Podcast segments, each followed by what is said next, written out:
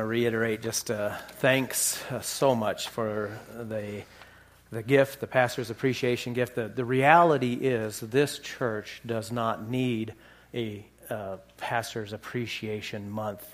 Uh, you guys are so good and so gracious to us all year long. Uh, we feel very blessed to be part of this congregation, so thank you very much. Grab your Bibles. We're starting a new series today. Grab it, open up to Matthew uh Chapter five, and uh, I, I was kind of looking for something I could do just till the end of the year. Did you realize that counting today, there's only nine Sundays until twenty nineteen? twenty nineteen, yeah. And so uh, I knew that we would have a couple Sundays uh, dedicated to Christmas and things like that, so I wanted a series that I could do uh, just in the meantime. And what I did, I went back, I got a list uh, that I started, uh, very cleverly named Possible Sermon Ideas. And, and uh, you know, sometimes I I read something or I'll hear something or I'm lying awake in bed at night and this idea will come to me and I write it on this list that, well, maybe someday that'd make a good series. And that that's where this comes from. And uh, I decided what I wanted to do is look at seven questions between now and the end of the year that Jesus asked. Uh, Jesus loved to ask questions. He asked a ton of them. In fact, even making room for the duplicates, you know, questions asked in, in each of the gospel presentations, we could look at questions Jesus asked and have enough material to cover one every Sunday for the next two years. Um, but we're just doing seven. And uh, but I picked seven particular ones because, you know, there's different kinds of questions. Some questions are just for information. Some questions are just, you know, general questions. And then there's some questions meant to challenge you. And, and those are the kind of questions that grab your heart, uh, that step on your toes, uh, that really make you think. And Jesus was a master at asking those challenging questions. And so we're going to look at seven challenging questions from Jesus uh, between now and the end of the year. Uh, Matthew chapter five, verses forty-six and forty-seven actually has two questions in it, but we're going to combine them together as one. Uh, that's what we're going to look at. And it says, "For if you love those who love you, what reward do you have? Do not even the tax collectors do the same? If you greet only your brothers, what more are you doing than others? Do not even the Gentiles do the same?" Father God, again, we thank you for this opportunity to worship together. We're thankful that we've been able to come to Jesus in salvation, and we can come to Jesus each and every day, no matter what's happening. And we come right now asking that he would be our teacher, that he would work in our hearts and our lives according to your will and your word today. We pray this in Jesus' name. Amen. All right, so to really understand the, the power and impact of these uh, two questions, we need to, of course, put them in context. And some of you may have recognized or immediately seen that the basic context of this is the Sermon on the Mount. These these verses come in the middle of the Sermon on the Mount. And, and one of the main thrusts of the Sermon on the Mount was to show the level of righteousness that must be attained in order to be pleasing and acceptable to God. Now, the, the primary religious leaders of Jesus' day were, were called the Pharisees. And that name itself came from a root word which meant to separate from. And they separated themselves from anything and everything and anyone who didn't adhere to their strict, rigid, legalistic interpretation of God's law so that they could be really righteous. As a result, they saw themselves as spiritually far superior to anyone else. And, and, and everybody else around uh, viewed them in that same manner. uh, especially since they kind of promoted that image uh, to be to be viewed. They they wanted to be seen as spiritually above everyone else, and they were considered the epitome of what it meant to be righteous. They believed that man's job was to keep all God's rules, and in order uh, to make sure that you kept all the rules, they made a bunch of other rules uh, that, according to them, protected you from accidentally breaking one of God's rules, and then all these other rules that they made became just as important as any of God's rules. That's the way they lived their lives, and because they were so obsessed with keeping all the rules, they did crazy things. Uh, just, just one example. Uh, one of God's laws says that you can't, you can't eat a, an animal with its blood. Uh, therefore, you had to properly, you know, bleed out the, the cow or sheep or deer or whatever animal it was. Uh, you bleed it out before butchering it and eating it. At one point, Jesus was chastising the Pharisees for their legalistic hearts and in, in keeping a bunch of rules but neglecting the true meaning or spirit of the law. And he said to them, "You blind guides who strain out a gnat and swallow a camel." Now, exactly what did he mean by that? Well, if a Pharisee inadvertently swallowed a bug, I mean, you've done that, right? You're you're outside, you're winded, you take a deep breath, and a bug fly in, you're, and before you can spit it out, man, it's down. And you're like, oh, gross, you know, just swallowed a bug. If a Pharisee swallowed a gnat, he would force himself to vomit, called straining out a gnat, because that gnat had not been properly bled. It was an animal with the blood in it. And he didn't want to have any, you know, unkosher food in his stomach. That's the kind of things the Pharisees did in order to be righteous. And Jesus, in the Sermon on the Mount, proclaimed that you had to be even more righteous than a Pharisee in order to please God.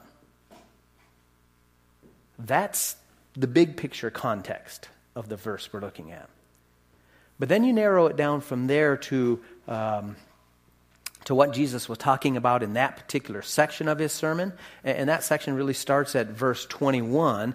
And here we have Jesus uh, talk, uh, taking some of the common teachings of, of the rabbis and the Pharisees and showing how they fall short of God's actual intent of the law. And he covers, you know, such things as, as anger and lust and, and keeping your word and, and uh, marriage and, and vengeance and, and stuff like this. And he used a form Formula each time. You have heard it said, this is the teaching you got from the rabbis or the Pharisees, right? But I say to you, he kept using that formula. And, and, and in particular now, we're looking at what he's teaching in, in a paragraph that starts at verse forty-three. You have heard it said, you shall love your neighbor and hate your enemy. That was the normal, accepted teaching of the rabbis and Pharisees at that time. And their instruction was based on a law from the book of Leviticus, a law of God from the book of Leviticus, but they had perverted and twisted its meaning. God's actual command in Leviticus reads this way, "You shall not take vengeance nor bear a grudge against the sons of your people, but you shall love your neighbor as yourself. I am the Lord." Now, what the teachers there did was they they left out the measure or the standard for loving your neighbor, right? Which was as yourself, which is a fairly high standard of loving, right? Because we're all pretty good at, you know, loving ourselves. And they left that out, but then they added onto it as well, Uh, making it not only acceptable, right, but, but really practically mandatory that you hate your enemy, uh, something that God never taught in, in the book of Leviticus or, or anywhere else. So Jesus then corrected their faulty thinking. But I say to you, love your enemies and pray for those who persecute you." Now, Jesus made it very clear that there was not a certain class of people that you had the right to hate. Uh, yes, obviously, we're called on to love our neighbor, but we must also love our enemy. And the reason for that is given in the following verse, "so that you may be sons of your Father who is in heaven, for he causes the sun to rise on the evil and the good and sends rain on the righteous and the unrighteous."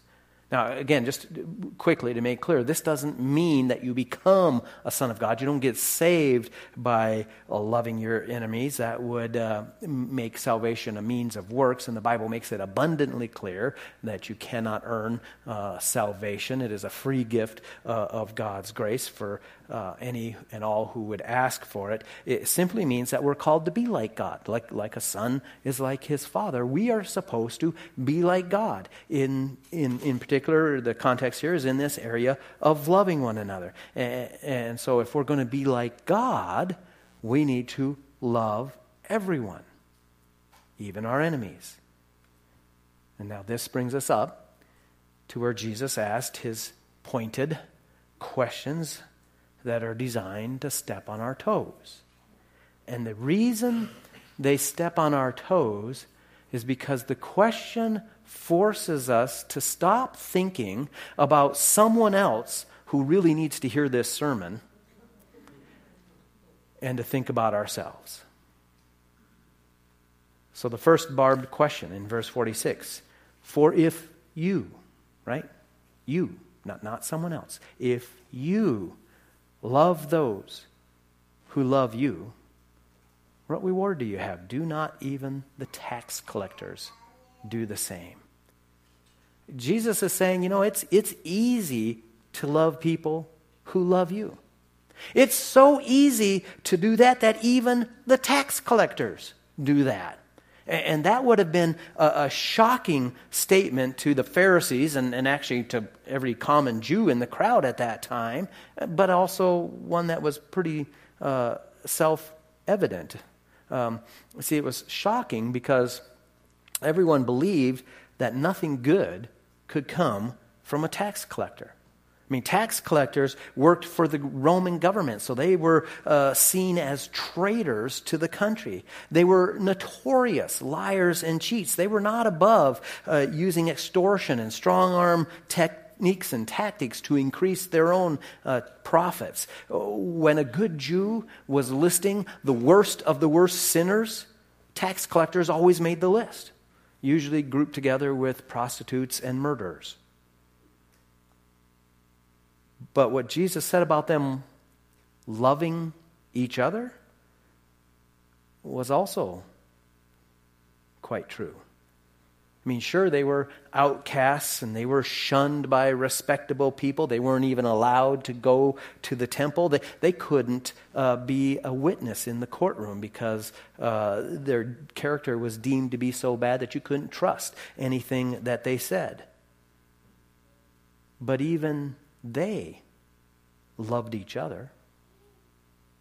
They would encourage and support and have parties for each other. If you love only those who love you, you're no better than a tax collector. And then Jesus goes ahead and piles on with a second question. If you greet only your brothers, what more are you doing than others? Do not even the Gentiles do the same? Now here we we got a second group of, of vilified people in the Jewish eyes, right? A Gentile is a term that covers every person unfortunate enough to be born into this world not of the Jewish race, which of course means all of us, right? They called Gentiles dogs. They would not allow a Gentile into their home. Gentiles were pagans. They worshipped idols. The spiritual standing of a Gentile was even lower than a tax collector. Now, to understand the force of this verse, we also have to look at what the term brother means. Now, this is not limited to your siblings, but rather was a general term to, to refer to other people who were like you, people in your social circle, those who looked like you and acted like you and have the same basic standards and, and, and manner of life that you have. And so look at Jesus' question. If you greet, if you are kind, if you're friendly, if you're sociable, if you're pleasant, if you make an effort to build a positive relationship with only your brothers, what more are you doing than others? You're no different than a tax collector or a Gentile. How are you any better than the person you're looking down on? And here's, here's the very clear implication of Jesus' question.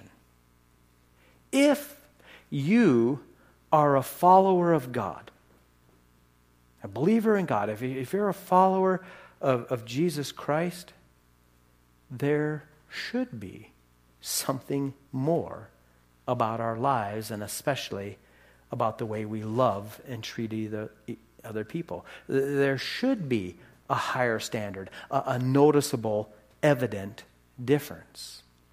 That, that's the implication of, of his question. So what what should the standard be for those of us who have put our faith in God and, and, and following Jesus Christ? What's that measure of love? Well, that comes in verse forty-eight. Therefore, you are to be perfect as your heavenly Father is perfect. Now, this sums up this whole section where he's taking these different teachings uh, of of the rabbis and showing how they fall short, you know, the the anger and vengeance and marriage and keeping your word and all that kind of stuff. But specifically, it's wrapping up this thought on love.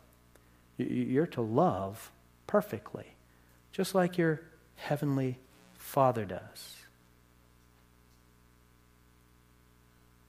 We could go to all kinds of scriptures to help us define and find out how God loves, but for the sake of time, we'll just look at one.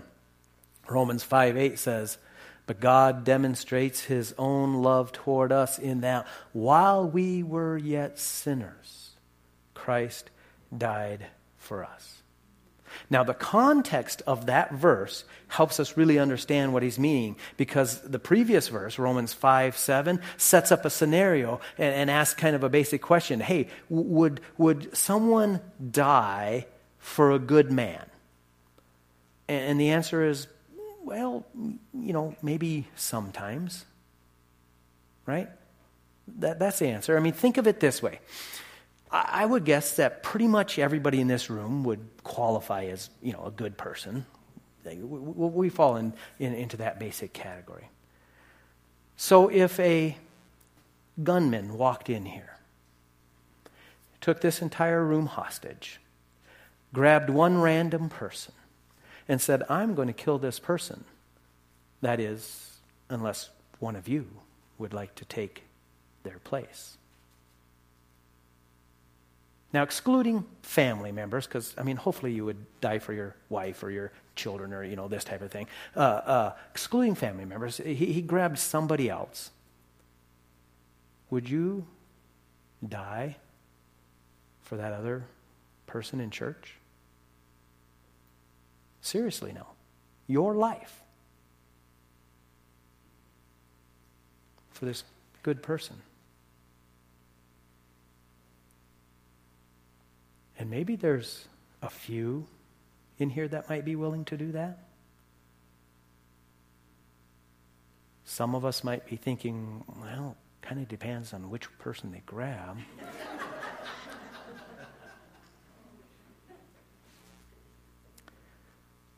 But that's what sets up the scenario. That's why verse eight begins with the word "but." The contrast. But God but God. Here's what God did. He loved us while we were still sinners. Sin is abhorrent to God. It's a slap in his face. It's a stab in his back. God cannot even stand to look at sin. And yet, while we were in that state of sinful rebellion, Christ died for us. One commentator I read this week put it this way. It is while we were hideous to God that he loved us and died for us.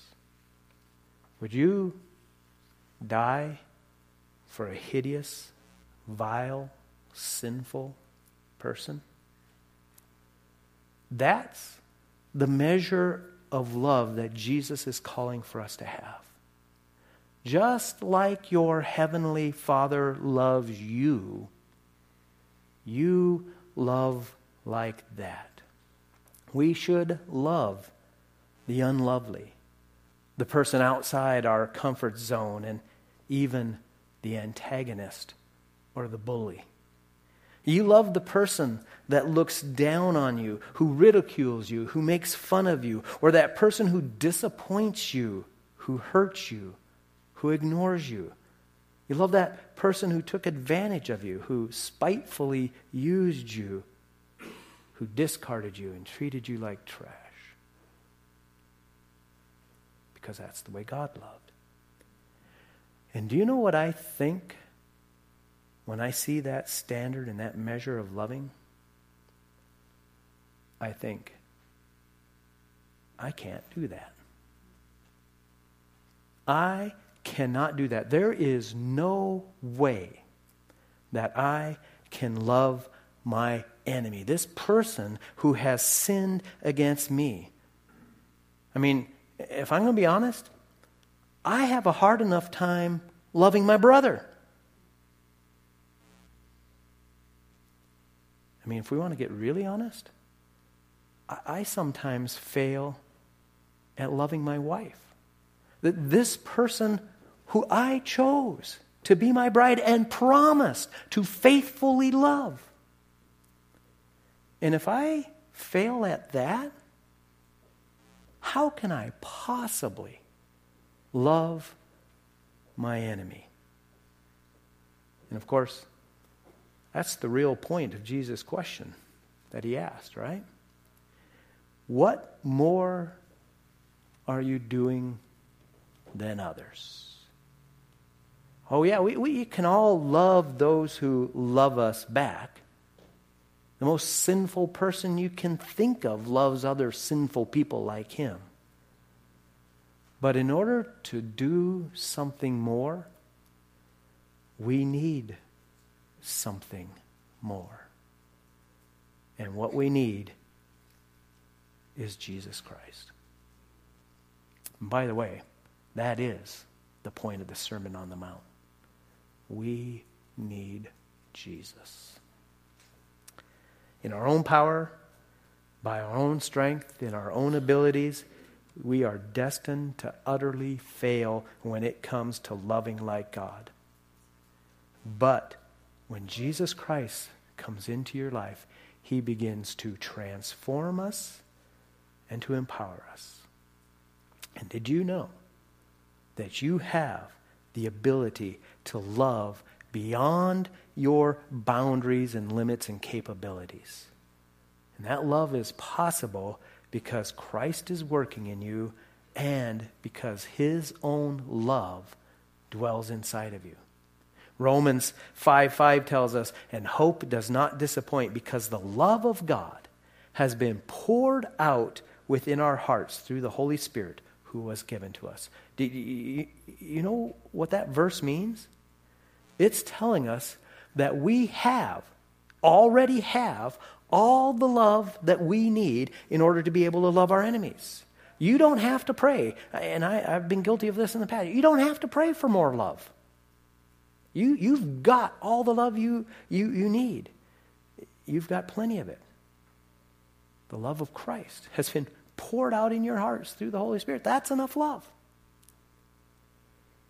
I, I think what we really need when it comes to our shortcomings in doing that love is two things. And this is what we need to pray for. Willingness and courage. Since we have all the love we need through Jesus Christ living within us, what we really need, first of all, is that willingness to love our enemies.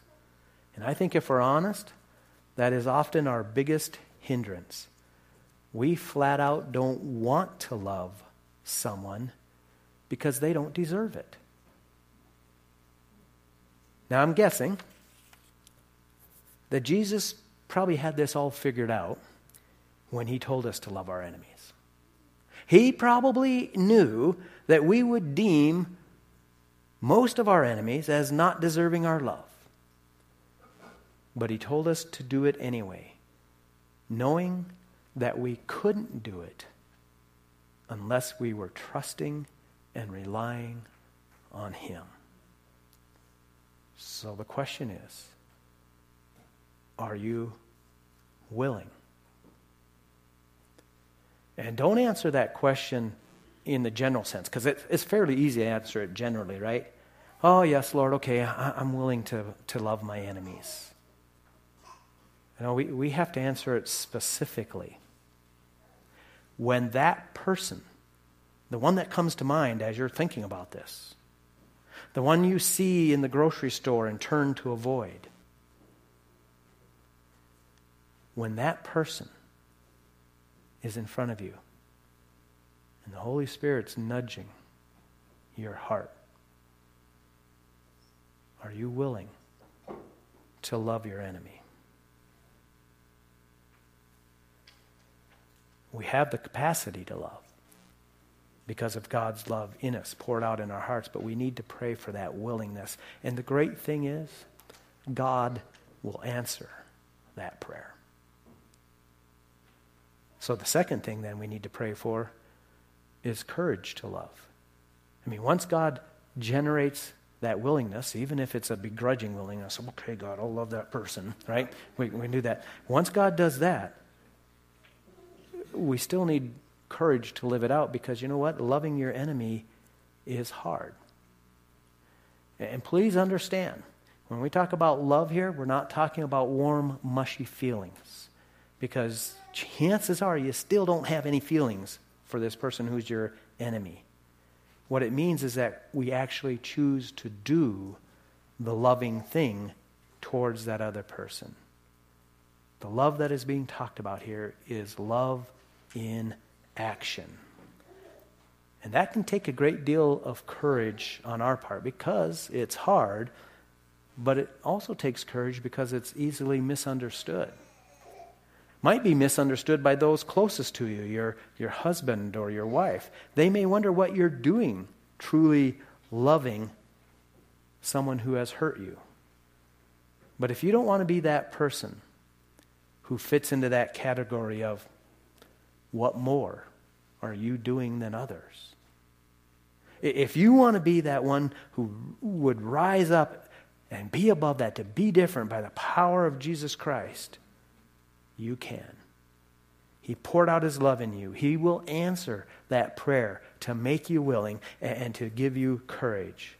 And the next step is simply to choose to do the loving act, regardless of how you feel. And then you choose to do it again and again. And somewhere in that process, God begins to change your heart and your feelings and your attitude towards your enemy. And it's that kind of love that Jesus Christ said a watching world will see, and they will know that you're my disciples. Because you know what? That kind of love isn't natural. That's something beyond the norm, something beyond the ordinary, something beyond the tax collectors and the Gentiles. This is more. Something supernatural that has to come from God. And the world, they're going to want to know about that. Let's pray. Father God, we, we again thank you for your word. We thank you for even these challenging questions that Jesus asks, the questions he asks us. And he asks them because he loves us. And he does want to transform our lives. So God, give us willingness and give us courage. Maybe give us a willingness first to be willing to pray for willingness and courage. But help us to be a people that will love even the enemies. We pray this in Jesus' name. Amen.